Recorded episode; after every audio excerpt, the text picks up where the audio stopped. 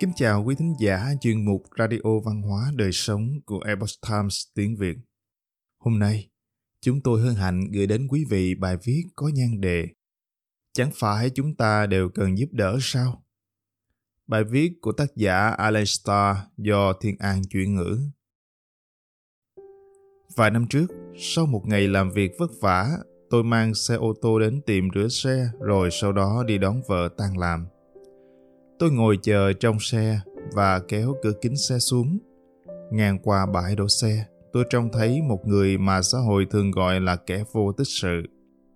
Anh ta mặc bộ quần áo rách rưới và đội một chiếc mũ bóng chày bẩn thỉu. Anh vừa đi ra từ hướng bãi rác. Có những lúc bạn rất hào phóng, nhưng có đôi khi bạn quá mệt mỏi và không muốn bị làm phiền. Tình huống này là một trong những lần tôi không muốn bị làm phiền. Tôi bắt đầu nghĩ hy vọng anh ta không hỏi xin tiền mình, mình ra ngoài ăn tối và chỉ mang đủ tiền thôi. Nhưng anh ta không hỏi xin tiền tôi. Anh ta đến ngay cạnh nơi tôi đang đổ xe và ngồi xuống những bậc thềm dẫn lên tầng 2 của tòa nhà. Nhìn quanh và thấy cái xe đã đóng kín cửa của tôi, anh ta nói Chiếc xe thật đẹp. Mặc dù quần áo của anh ta rách nát và lấm bẩn, nhưng anh ta cư xử thật lịch sự Tôi nói cảm ơn, bước ra khỏi ô tô và đi sang phía đối diện của chiếc xe. Vợ như đang kiểm tra nó để làm gì. Tôi cũng không rõ. Khi tôi hành động như vậy, anh ta chỉ ngồi yên lặng. Tôi chờ đợi một lời năn nỉ rằng hãy cho anh ta tiền, nhưng điều đó không xảy ra.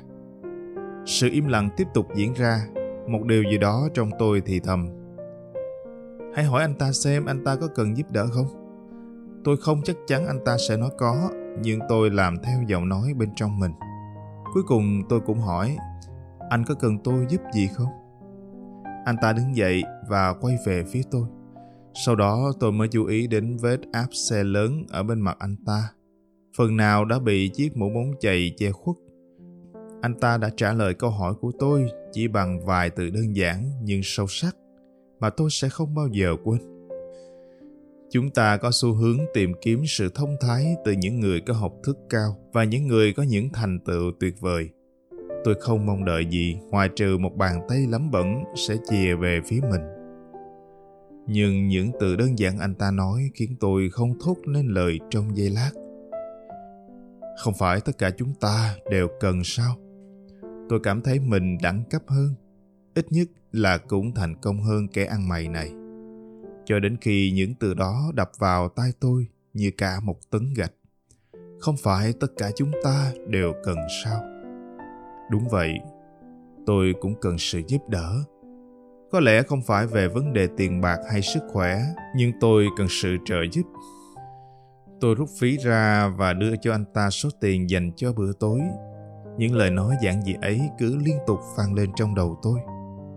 Dù chúng ta sở hữu nhiều đến mức nào, dù chúng ta có đạt được bao nhiêu thành tựu, thì chúng ta vẫn cần sự giúp đỡ. Và dù bạn chẳng có gì, hay bạn có hàng tá vấn đề, hoặc không có hay có rất ít để sẻ chia, thì bạn vẫn có thể trao đi sự giúp đỡ. Thậm chí chỉ đơn giản là cho đi những lời tử tế. Bạn chẳng bao giờ biết khi nào bạn sẽ gặp ai đó có tất cả. Họ có thể đang đợi bạn cho họ điều mà bạn không có. Một quan điểm khác trong cuộc sống một câu nói hy vọng, một sự thay đổi mà bạn chỉ thấy được qua con mắt đầy yêu thương. Một thời gian sau, vợ tôi nói với tôi rằng người đàn ông đó không phải là một người vô gia cư lang thang trên phố.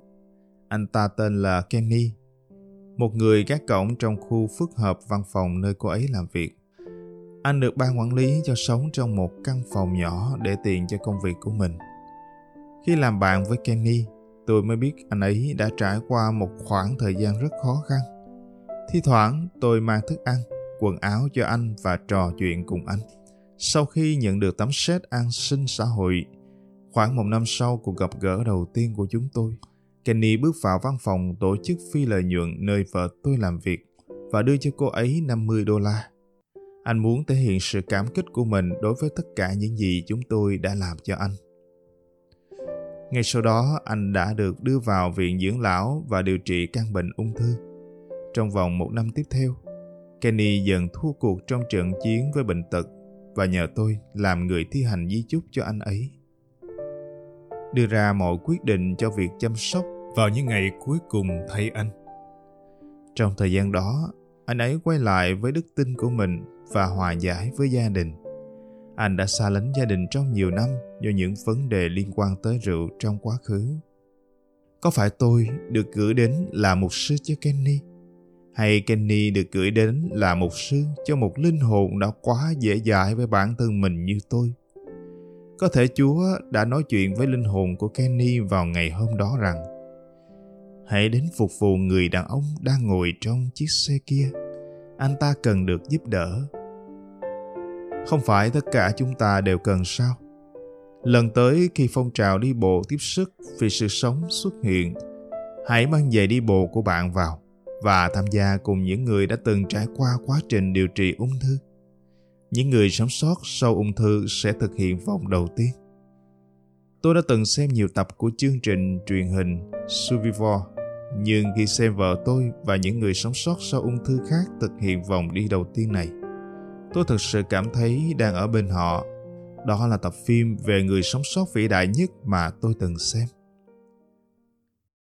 Quý thính giả thân mến, Chuyên mục Radio Văn hóa Đời Sống của Epoch Times tiếng Việt đến đây là hết. Để đọc các bài viết khác của chúng tôi, quý vị có thể truy cập vào trang web e itviet.com. Cảm ơn quý vị đã lắng nghe, quan tâm và đăng ký kênh. Xin chào tạm biệt và hẹn gặp lại quý vị trong chương trình lần sau. Kính chúc mọi điều bình an và tốt lành đến quý vị và người thân.